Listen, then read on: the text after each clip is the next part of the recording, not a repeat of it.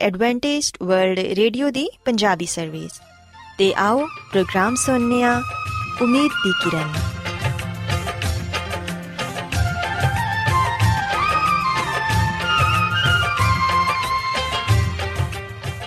ਸਾਥਿਓ, ਮੈਂ ਤੁਹਾਡੀ ਮੇਜ਼ਬਾਨ ਫਰਾਜ਼ ਸਲੀਮ ਪ੍ਰੋਗਰਾਮ ਉਮੀਦ ਦੀ ਕਿਰਨ ਦੇ ਨਾਲ ਤੁਹਾਡੀ ਖidmat 'ਚ ਹਾਜ਼ਰ ਹਾਂ। ਮੇਰੇ ਵੱਲੋਂ ਪ੍ਰੋਗਰਾਮ ਸੁਣਨ ਵਾਲੇ ਸਾਰੇ ਸਾਥੀਆਂ ਨੂੰ ਮੇਰਾ ਪਿਆਰ ਭਰਾ ਸਲਾਮ, ਕਬੂਲ ਹੋਏ। ਸਾਥਿਓ ਉਮੀਦ ਕਰਨੀਆ ਕਿ ਤੁਸੀਂ ਸਾਰੇ ਖੁਦਾ ਤਾਲਾ ਦੇ ਫਜ਼ਲੋ ਕਰਮ ਨਾਲ ਖੈਰੀਅਤ ਨਾਲ ਹੋ ਤੇ ਸਾਡੀ ਇਹ ਦੁਆ ਹੈ ਕਿ ਤੁਸੀਂ ਸਦਾ ਖੁਸ਼ ਰਹੋ ਸਲਾਮਤ ਰਹੋ ਤੇ ਖੁਦਾ ਤਾਲਾ ਤੁਹਾਨੂੰ ਆਪਣੀਆਂ ਬਹੁਤ ਸਾਰੀਆਂ ਬਰਕਤਾਂ ਨਾਲ ਨਵਾਜ਼ੇ ਸਾਥਿਓ ਇਸ ਤੋਂ ਪਹਿਲਾਂ ਕਿ ਅੱਜ ਦੇ ਪ੍ਰੋਗਰਾਮ ਨੂੰ ਸ਼ੁਰੂ ਕੀਤਾ ਜਾਏ ਮੈਂ ਚਾਹਾਂਗੀ ਕਿ ਸਭ ਤੋਂ ਪਹਿਲੇ ਤੁਸੀਂ ਪ੍ਰੋਗਰਾਮ ਦੀ ਤਫਸੀਲ ਸੁਣ ਲਵੋ ਤੇ ਅੱਜ ਦੇ ਪ੍ਰੋਗਰਾਮ ਦੀ ਤਫਸੀਲ ਕੁਝ ਇਸ ਤਰ੍ਹਾਂ ਹੈ ਕਿ ਪ੍ਰੋਗਰਾਮ ਦਾ ਆਗਾਜ਼ ਇੱਕ ਗੀਤ ਨਾਲ ਹੋਏਗਾ ਤੇ ਗੀਤ ਦੇ ਬਾਅਦ ਸਿਹਤ ਦਾ ਪ੍ਰੋਗਰਾਮ ਤੰਦਰੁਸਤੀ, ਹਜ਼ਾਰ ਨਿਮਤ ਤੁਹਾਡੀ ਖidmat 'ਚ ਪੇਸ਼ ਕੀਤਾ ਜਾਏਗਾ ਤੇ ਸਿਹਤ ਦੇ ਹਵਾਲੇ ਤੋਂ ਤੁਹਾਨੂੰ ਮਫੀਦ مشਵਰੇ ਦਿੱਤੇ ਜਾਣਗੇ, ਜਿਨ੍ਹਾਂ ਤੇ ਅਮਲ ਕਰਕੇ ਤੁਸੀਂ ਨਾ ਸਿਰਫ ਆਪਣੀ ਬਲਕਿ ਆਪਣੇ ਖਾਨਦਾਨ ਦੀ ਸਿਹਤ ਦਾ ਵੀ ਖਿਆਲ ਰੱਖ ਸਕਦੇ ਹੋ। ਤੇ ਸਾਥੀਓ, ਪ੍ਰੋਗਰਾਮ ਦੇ ਆਖਿਰ 'ਚ ਖੁਦਾ ਦੇ ਖਾਦਮ ਅਜ਼ਮਤ ਇਮਨੁਅਲ ਖੁਦਾਵੰਦ ਦੇ ਅਲਾਹੀ ਪਾਕਲਾਮ ਚੋਂ ਪੈਗਾਮ ਪੇਸ਼ ਕਰਨਗੇ। ਉਮੀਦ ਕਰਨੀਆ ਕਿ ਅੱਜ ਦੇ ਪੈਗਾਮ ਦੇ ਜ਼ਰੀਏ ਯਕੀਨਨ ਤੁਸੀਂ ਖੁਦਾਵੰਦ ਕੋਲੋਂ ਬਰਕਤ ਪਾਓਗੇ ਸੋ ਆਓ ਸਾਥੀਓ ਪ੍ਰੋਗਰਾਮ ਦਾ ਆਗਾਜ਼ ਇਸ ਰੂਹਾਨੀ ਗੀਤ ਨਾਲ ਕਰਨੀਆ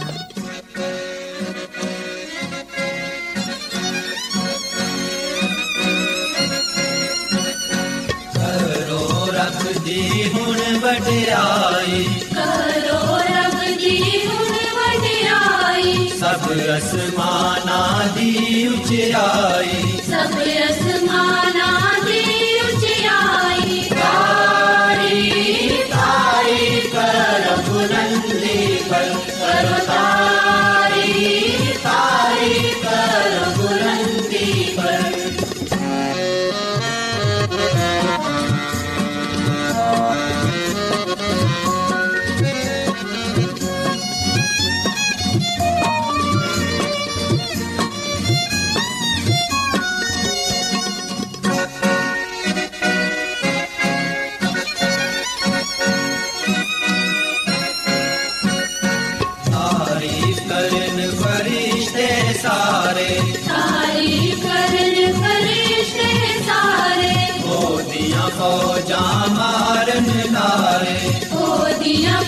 जान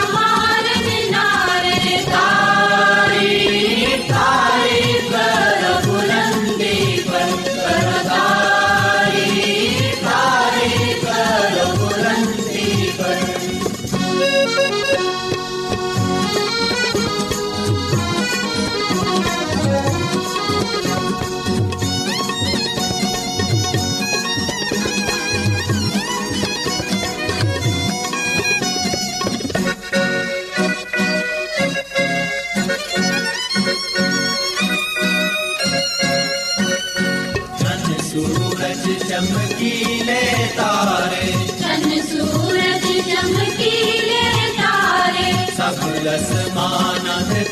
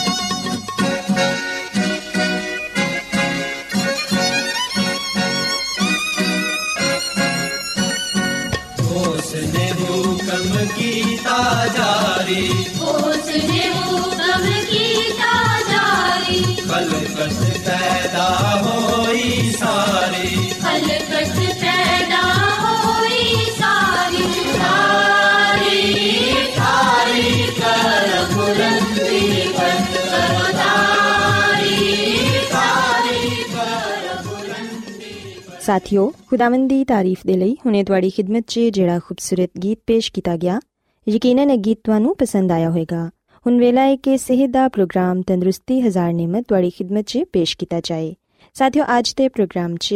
ਮੈਂ ਤੁਹਾਨੂੰ ਇਹ ਦੱਸਾਂਗੀ ਕਿ ਸਾਡੀ ਗਿਜ਼ਾ ਕਿਸ ਤਰ੍ਹਾਂ ਦੀ ਹੋਣੀ ਚਾਹੀਦੀ ਹੈ ਤੇ ਨਾਲੇ ਸਾਡੀ ਗਿਜ਼ਾ 'ਚ ਕਿਹੜੀਆਂ-ਕਿਹੜੀਆਂ ਚੀਜ਼ਾਂ ਦਾ ਹੋਣਾ ਜ਼ਰੂਰੀ ਹੈ ਇਸ ਤੋਂ ਇਲਾਵਾ ਅੱਜ ਮੈਂ ਤੁਹਾਨੂੰ ਇਹ ਵੀ ਦੱਸਾਂਗੀ ਕਿ ਸਾਨੂੰ ਆਪਣੇ ਜਿਸਮ ਦੇ ਲਈ ਤੇ ਸਿਹਤ ਦੇ ਲਈ ਕਿੰਨੀ-ਕਿੰਨੀ ਮਕਦਾਰ 'ਚ ਖਾਣਾ ਚਾਹੀਦਾ ਹੈ ਸਾਥੀਓ ਇਹ ਗੱਲ ਯਾਦ ਰੱਖੋ ਕਿ ਅੱਛੀ ਖੁਰਾਕ ਦੇ ਨਾਲ ਅਸੀਂ ਆਪਣੀ ਸਿਹਤ ਨੂੰ ਬਿਹਤਰ ਬਣਾ ਸਕਨੇ ਹਾਂ ਗਿਜ਼ਾ ਖੁਦਾਵੰਦ ਨੇ ਸਾਨੂੰ ਜ਼ਿੰਦਾ ਰਹਿਣ ਦੇ ਲਈ ਤੇ ਜਿਸਮਾਨੀ ਪਰਵਰਿਸ਼ ਦੇ ਲਈ عطا ਕੀਤੀ ਏ ਤੇ ਗਿਜ਼ਾ ਦੇ ਬਗੈਰ ਨਾ ਤੇ ਇਨਸਾਨ ਜ਼ਿੰਦਾ ਰਹਿ ਸਕਦਾ ਏ ਤੇ ਨਾ ਹੀ ਉਹਦੇ ਜਿਸਮ ਦੀ ਨਸ਼ੋਨੁਮਾ ਹੋ ਸਕਦੀ ਏ ਸਾਥੀਓ ਅਸੀਂ ਵੇਖਿਆ ਕਿ ਅਸੀਂ ਜੋ ਕੁਝ ਵੀ ਖਾਂਦੇ ਆ ਉਹ ਸਾਡੇ ਜਿਸਮ 'ਚ ਜਾ ਕੇ ਸਾਨੂੰ ਤਾਕਤ ਦਿੰਦਾ ਏ ਇਸ ਲਈ ਗਿਜ਼ਾ ਦੀ ਨੋਇਤ ਤੇ ਨਜ਼ਰ ਰੱਖਣਾ ਬਹੁਤ ਹੀ ਜ਼ਰੂਰੀ ਏ ਗਿਜ਼ਾ ਦੇ ਮੁਤਲਕ ਬਹੁਤ ਸਾਰੀਆਂ ਗੱਲਾਂ ਦਾ ਖਿਆਲ ਰੱਖਣਾ ਜ਼ਰੂਰੀ ਏ ਸਭ ਤੋਂ ਪਹਿਲੀ ਗੱਲ ਤੇ ਇਹ ਕਿ ਸਾਡੀ ਗਿਜ਼ਾ ਮਿਲੀ ਜੁਲੀ ਹੋਣੀ ਚਾਹੀਦੀ ਏ ਸਿਰਫ ਇੱਕ ਹੀ ਚੀਜ਼ ਖਾ ਕੇ ਅਸੀਂ ਆਪਣੇ ਜਿਸਮ ਦੀਆਂ तमाम ਗਿਜ਼ਾਈ ਜ਼ਰੂਰੀਅਤ ਨੂੰ ਪੂਰਾ ਨਹੀਂ ਕਰ ਸਕਦੇ ਇਸ ਲਈ ਸਾਨੂੰ ਬਹੁਤ ਸਾਰੀਆਂ ਚੀਜ਼ਾਂ ਮਿਲਾ ਕੇ ਖਾਣੀਆਂ ਪੈਂਦੀਆਂ ਨੇ ਕਈ ਲੋਕਾਂ ਦਾ ਖਿਆਲ ਹੈ ਕਿ ਦੁੱਧ ਇੱਕ ਮੁਕੰਮਲ ਗਿਜ਼ਾ ਹੈ ਮਗਰ ਇਹ ਖਿਆਲ ਵੀ ਸਹੀ ਨਹੀਂ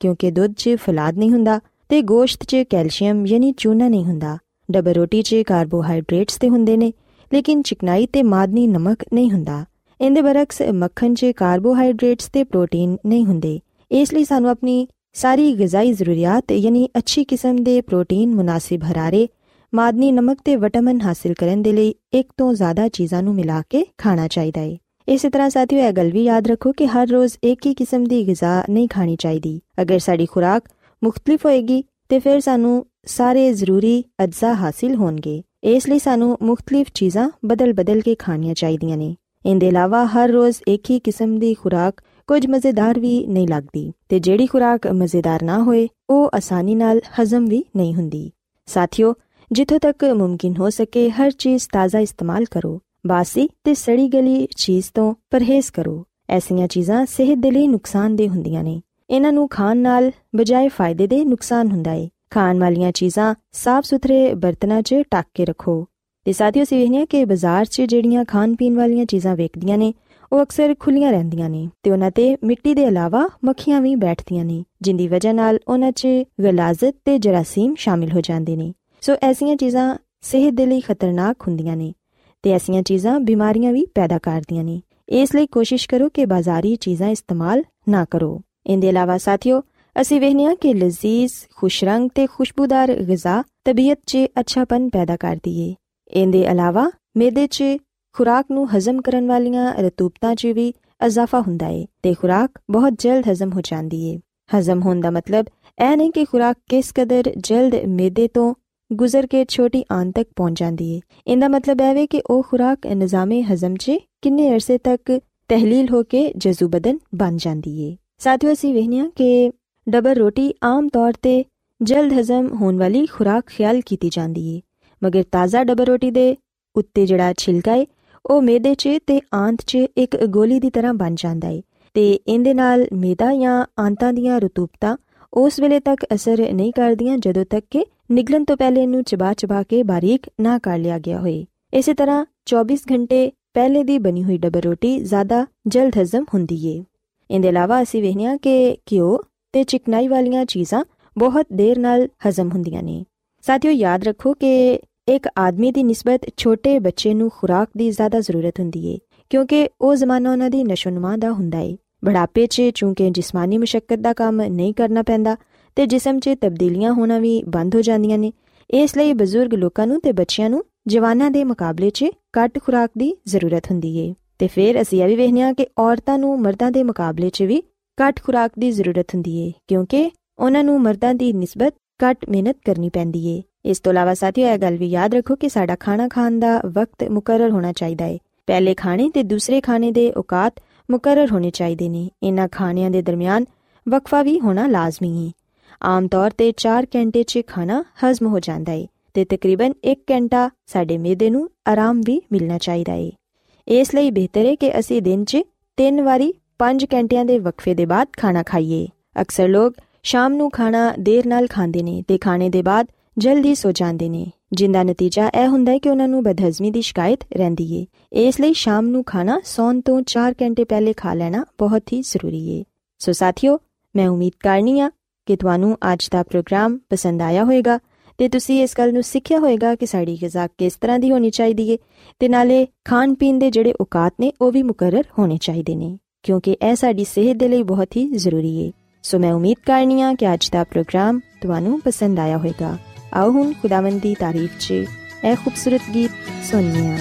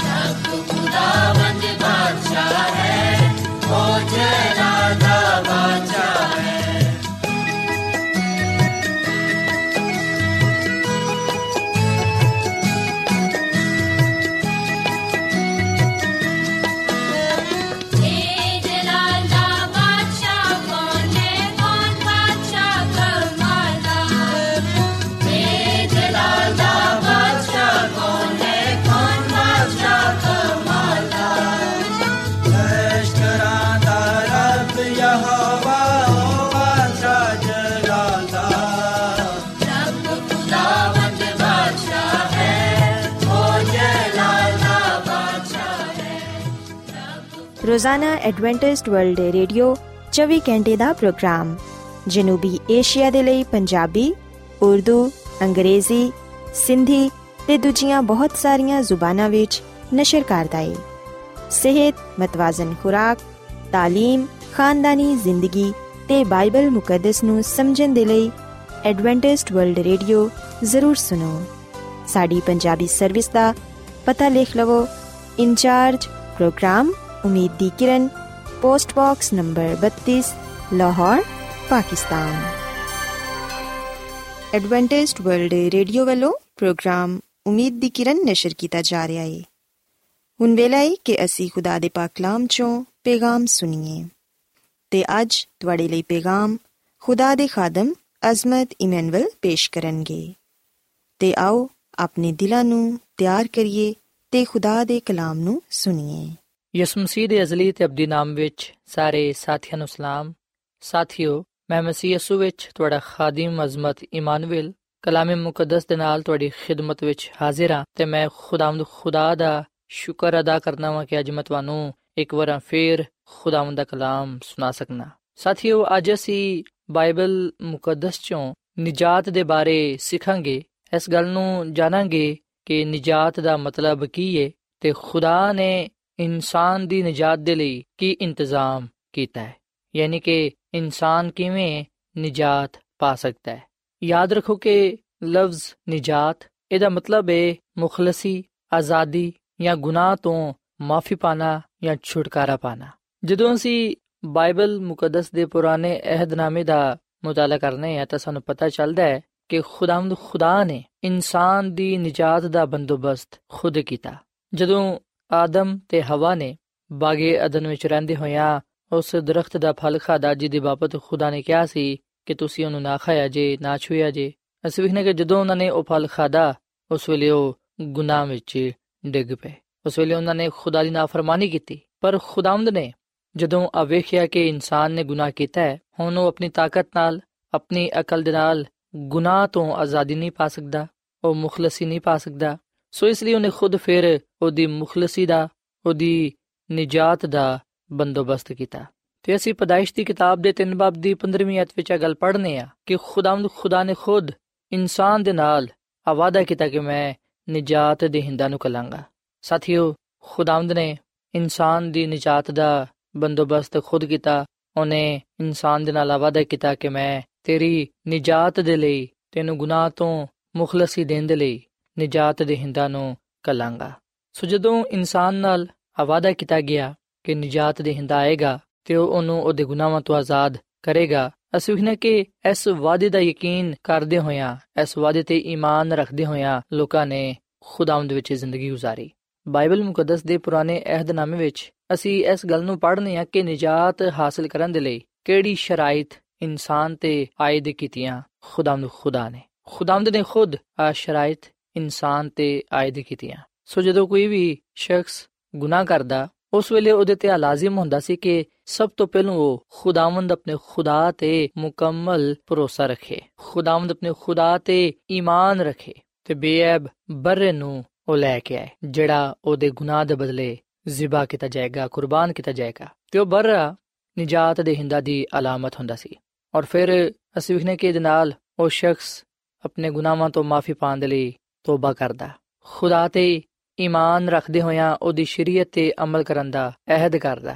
ਗੁਨਾਹਾਂ ਤੋਂ ਮਾਫੀ ਪਾਣ ਦੇ ਲਈ ਉਹ ਕੁਰਬਾਨੀਆਂ ਚੜਾਉਂਦਾ ਸੋ ਸਾਥੀਓ, ਇਸ ਵਿਖਨੇ ਕਿ ਕੀ ਕੁਝ ਇਨਸਾਨ ਨੂੰ ਨਿਜਾਤ ਪਾਣ ਦੇ ਲਈ ਕਰਨਾ ਹੁੰਦਾ। ਪਰ ਅਸੀਂ ਵਿਖਨੇ ਕਿ ਇਸ ਪੂਰੇ ਨਿਜ਼ਾਮ ਵਿੱਚ ਖੁਦਾਵੰਦ ਖੁਦਾ ਹੀ ਮਰਕਜ਼ ਸੀ।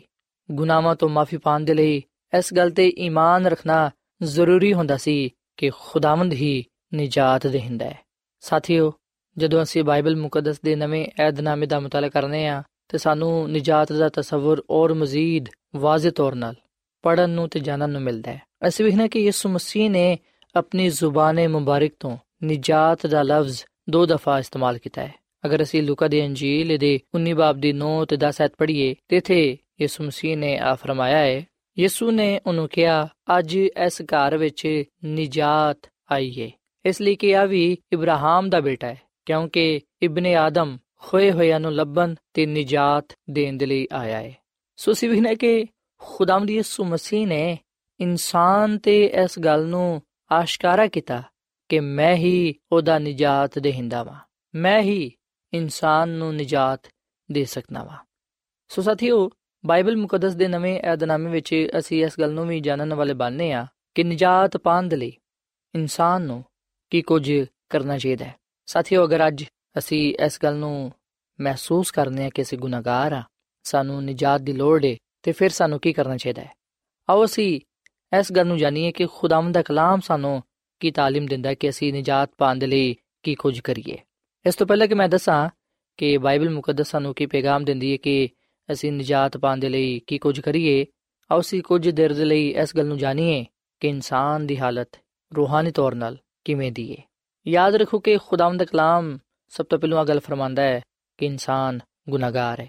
ਕਿਉਂਕਿ ਇਨਸਾਨ ਨੇ ਖੁਦਾ ਦੀ ਨਾਫਰਮਾਨੀ ਕੀਤੀ ਹੈ, ਖੁਦਾ ਦੇ ਹੁਕਮਾਂ ਨੂੰ ਤੋੜਿਆ ਹੈ ਤੇ ਖੁਦਾ ਦੇ ਹੁਕਮਾਂ ਨੂੰ, ਉਹਦੀ ਸ਼ਰੀਅਤ ਨੂੰ ਤਰਕ ਕਰਨ ਦੀ ਵਜ੍ਹਾ ਤੋਂ, ਨਾਫਰਮਾਨੀ ਕਰਨ ਦੀ ਵਜ੍ਹਾ ਤੋਂ ਇਨਸਾਨ ਗੁਨਾਹਗਾਰ ਬਣ ਗਿਆ। ਅਸੀਂ ਬਾਈਬਲ ਮੁਕੱਦਸ ਵਿੱਚ ਰੋਮੀਓ ਦੇ ਖਾਤੇ ਦੇ 3 ਬਾਬ ਦੀ 23 ਸੈਤ ਵਿੱਚ ਇਹ ਗੱਲ ਪੜ੍ਹਦੇ ਹਾਂ ਕਿ ਸਾਰਿਆਂ ਨੇ ਗੁਨਾਹ ਕੀਤਾ ਤੇ ਖੁਦਾ ਦੇ ਜਲਾਲ ਤੋਂ ਮਹਿਰੂਮ ਨੇ। ਸੋ ਇਹਦਾ ਮਤਲਬ ਹੈ ਕਿ ਇਨਸਾਨ ਗੁਨਾਹਗਾਰ ਹੈ ਤੇ ਇਨਸਾਨ ਗੁਨਾਹਗਾਰ ਹੋਣ ਦੀ ਵਜ੍ਹਾ ਤੋਂ ਹੀ ਰੂਹਾਨੀ ਤੌਰ 'ਤੇ ਮੁਰਦਾ ਹੈ। ਇਫਸੀਓਂ ਦੇ ਖਾਤੇ ਦੇ 3 ਬਾਬ ਦੀ 3 ਤੇ 4 ਆਇਤ ਵਿੱਚ ਅਸੀਂ ਇਹ ਗੱਲ ਪੜ੍ਹਨੇ ਆ ਕਿ ਅਸੀਂ ਕਸੂਰਾਂ ਤੇ ਗੁਨਾਹਾਂ ਦੀ ਵਜ੍ਹਾ ਤੋਂ ਮੁਰਦਾ ਵਾਂ।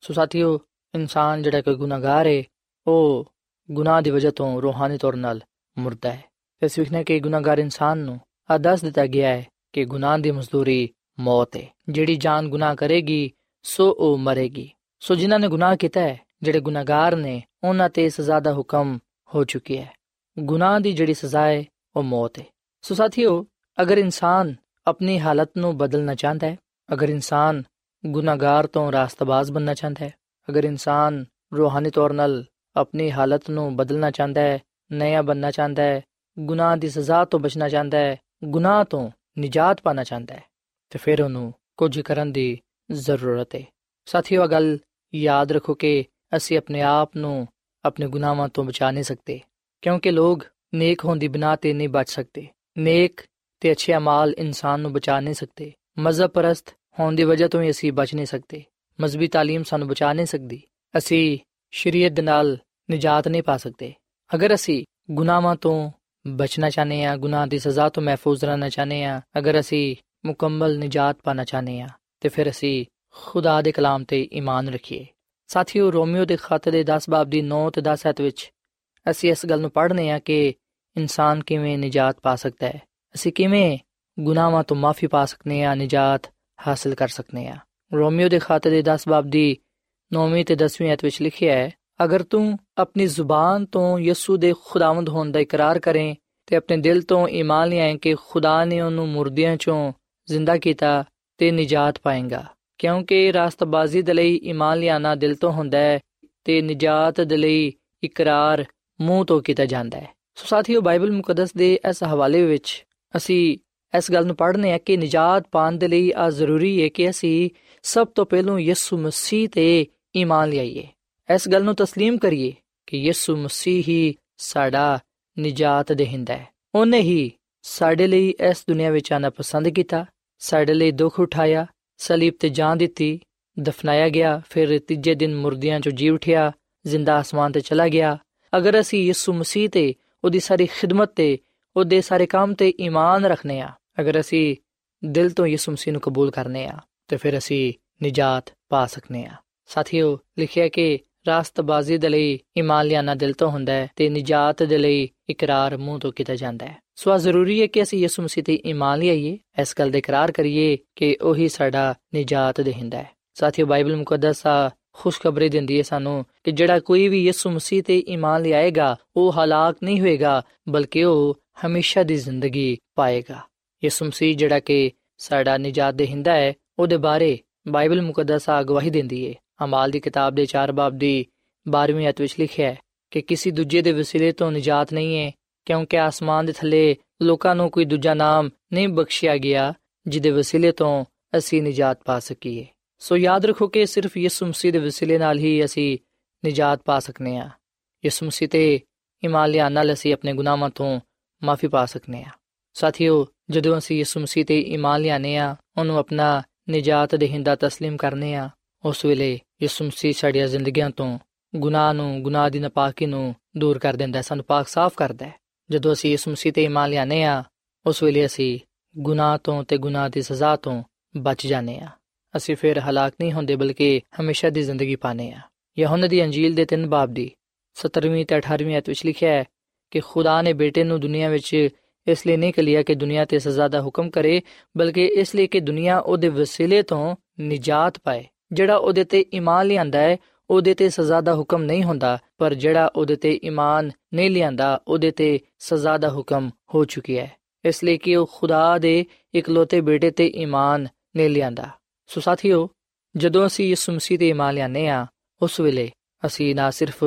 ਗੁਨਾਹ ਤੋਂ ਨਿਜਾਤ ਪਾਣੇ ਆ ਬਲਕਿ ਅਸੀਂ ਉਹਦੇ ਤੇ ਈਮਾਨ ਲਿਆਨ ਨਾਲ ਹਮੇਸ਼ਾ ਦੀ ਜ਼ਿੰਦਗੀ ਨੂੰ ਵੀ ਹਾਸਲ ਕਰ ਲੈਨੇ ਆ ਸੋ ਸਾਥੀਓ ਅਗਰ ਅਸੀਂ ਨਿਜਾਤ ਪਾਣਾ ਚਾਹਨੇ ਆ ਤਾਂ ਫਿਰ ਅਸੀਂ ਨਾ ਦੋ ਗੱਲਾਂ ਤੇ ਅਮਲ ਕਰੀਏ ਪਹਿਲੀ ਗੱਲ ਕਿ ਅਸੀਂ ਯਿਸੂ ਮਸੀਹ ਤੇ ਈਮਾਨ ਲਿਆਈਏ ਤੇ ਦੂਜੀ ਗੱਲ ਕਿ ਅਸੀਂ ਇਕਰਾਰ ਕਰੀਏ ਕਿ ਯਿਸੂ ਮਸੀਹ ਸਾਡਾ ਨਿਜਾਤ ਦੇਹਿੰਦਾ ਹੈ ਸਾਥੀਓ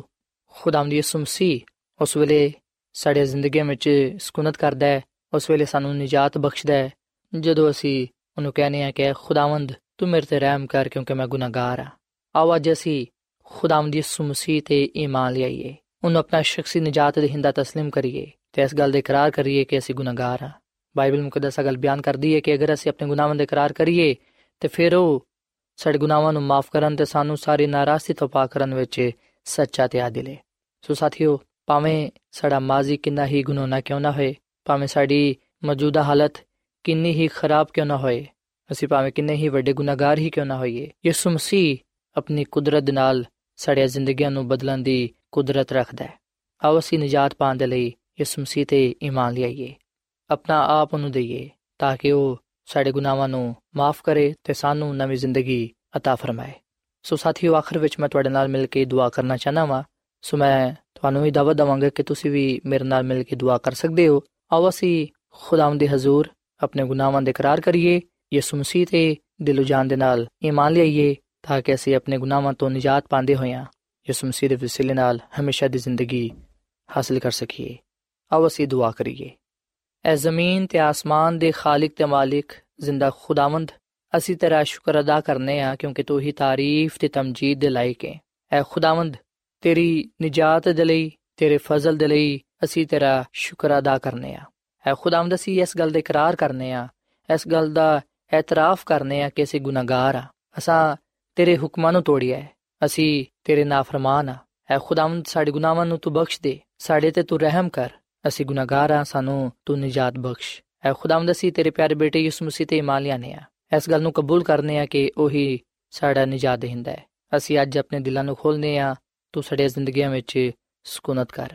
ਸਾਨੂੰ ਨਿਜਾਤ ਬਖਸ਼, ਸਾਨੂੰ ਨਵਾਂ ਬਣਾ ਦੇ, ਤਾਂ ਕਿ ਅਸੀਂ ਇਸ ਰੂਹ ਜ਼ਮੀਨ ਤੇ ਤੇਰੇ ਜਲਾਲ ਨੂੰ ਜ਼ਾਹਿਰ ਕਰਨ ਵਾਲੇ ਬਣੀਏ। ਐ ਖੁਦਾਵੰਦ, ਮੈਂ ਦੁਆ ਕਰਨਾ ਵਾ, ਇਹਨਾਂ ਭਰਾਵਾਂ ਵਾਸਤੇ, ਇਹਨਾਂ ਪੈਨਾ ਵਾਸਤੇ, ਇਹਨਾਂ ਦੋਸਤਾਂ ਵਾਸਤੇ, ਜਿਨ੍ਹਾਂ ਨੇ ਤੇਰੇ ਕਲਾਮ ਨੂੰ ਸੁਨਿਆ ਹੈ, ਇਹਨਾਂ ਨੂੰ ਤੂੰ ਬੜੀ ਬਰਕਤ ਦੇ। ਤੇ ਤੌਫੀਕ ਦੇ ਕੇ ਅਸੀਂ ਨਿਜਾਤ ਪਾਉਣ ਦੇ ਲਈ, ਨੇਕ ਕੰਮਾਂ ਤੇ, ਅੱਛੇ ਅਮਾਲ ਤੇ, ਮਜ਼ਹਬ ਜਾਂ ਰਸਮਾਂ ਤੇ ਫਖਰ ਨਾ ਕਰੀਏ, ਉਹਨਾਂ ਤੇ ਭਰੋਸਾ ਨਾ ਰੱਖੀਏ, ਕਿਉਂਕਿ ਇਹਨਾਂ ਤੋਂ ਸਾਨੂੰ ਨਿਜਾਤ ਨਹੀਂ ਮਿਲ ਸਕਦੀ, ਬਲਕਿ ਅਸੀਂ ਸਿਰਫ ਯਿਸੂ ਮਸੀਹ ਤੇ ਈਮਾਨ ਲਿਆਉਣ ਨਾਲ ਨਿਜਾਤ ਪਾ ਸਕਨੇ ਆ। ਅਸੀਂ ਤੇਰਾ ਸ਼ੁਕਰ ਅਦਾ ਕਰਨੇ ਆ ਕਿ ਤੂੰ ਸਾਨੂੰ ਨਿਜਾਤ ਬਖਸ਼ੀਏ, ਤਾਂ ਕਿ ਅਸੀਂ ਤੇਰੇ ਫਜ਼ਲ ਵਿੱਚ ਰਹਿੰਦੇ ਹੋਈਆਂ ਤੇਰੇ ਜਲਾਲ ਨੂੰ ਜ਼ਹਿਰ ਕਰ ਸਕੀਏ ਤੇ ਤੇਰੇ ਕੋਲੋਂ ਬਹੁਤ ਸਾਰੀਆਂ ਬਰਕਤਾਂ ਪਾ ਸਕੀਏ। ਐ ਖੁਦਾਵੰਦ ਅਸੀਂ ਸਾਰੇ ਆਪਣੇ ਆਪ ਨੂੰ ਤੇਰੇ ਹੱਥਾਂ ਵਿੱਚ ਦਿਨੇ ਆ ਤੂੰ ਸਾਨੂੰ ਕਬੂਲ ਫਰਮਾ ਤੇ ਸਾਨੂੰ ਤੂੰ ਬੜੀ ਬਰਕਤ ਬਖਸ਼। ਤੂੰ ਹਮੇਸ਼ਾ ਸਾਡੇ ਨਾਲ ਹੋ, ਕਿਉਂਕਿ ਇਹ ਸਭ ਕੁਝ ਮੰਗ ਲੈਨੇ ਆ ਖੁਦਾਵੰਦ ਦੀ ਸੁਮਸੀਦ ਨਾਮ ਵਿੱਚ। ਆਮੀਨ। ਐਡਵੈਂਟਿਸਟ ਵਰਲਡ ਰੇਡੀਓ ਵੱਲੋਂ ਪ੍ਰੋਗਰਾਮ ਉਮੀਦ ਦੀ ਕਿਰਨ ਨਿਸ਼ਰ ਕੀਤਾ ਜਾ ਰਿਹਾ ਸੀ। ਉਮੀਦ ਕਰਨੇ ਆ ਕਿ ਅੱਜ ਦਾ ਪ੍ਰੋਗਰਾਮ ਤੁਹਾਨੂੰ ਪਸੰਦ ਆਇਆ ਹੋਵੇਗਾ। ਆਪਣੀ ਦੁਆਇਆ ਦੁਰਖਾਸਤਾਂ ਦੇ ਲਈ ਤੇ ਬਾਈਬਲ ਮੁਕੱਦਸ ਨੂੰ ਜਾਣਨ ਦੇ ਲਈ ਤੁਸੀਂ ਸਾਨੂੰ ਇਸ ਨੰਬਰ ਤੇ WhatsApp ਕਰੋ। ਨੰਬਰ ਨੋਟ ਕਰ ਲਵੋ 001 747 281 2849 ਸਾਥਿਓ, ਤੁਸੀਂ ਸਾਡੇ ਪ੍ਰੋਗਰਾਮ ਇੰਟਰਨੈਟ ਤੇ ਵੀ ਸੁਣ ਸਕਦੇ ਹੋ। ਸਾਡੀ ਵੈਬਸਾਈਟ ਹੈ www.awr.org ਕੱਲ ਇਸੇ ਵੇਲੇ ਤੇ ਇਸੇ ਫ੍ਰੀਕਵੈਂਸੀ ਤੇ ਫੇਰ ਤੁਹਾਡੇ ਨਾਲ ਮੁਲਾਕਾਤ ਹੋਏਗੀ। ਹੁਣ ਆਪਣੀ ਮੇਜ਼ਬਾਨ ਫਰਾਜ਼ ਸਲੀਮ ਨੂੰ ਇਜਾਜ਼ਤ ਦਿਓ। ਖੁਦਾ ਹਾਫਿਜ਼।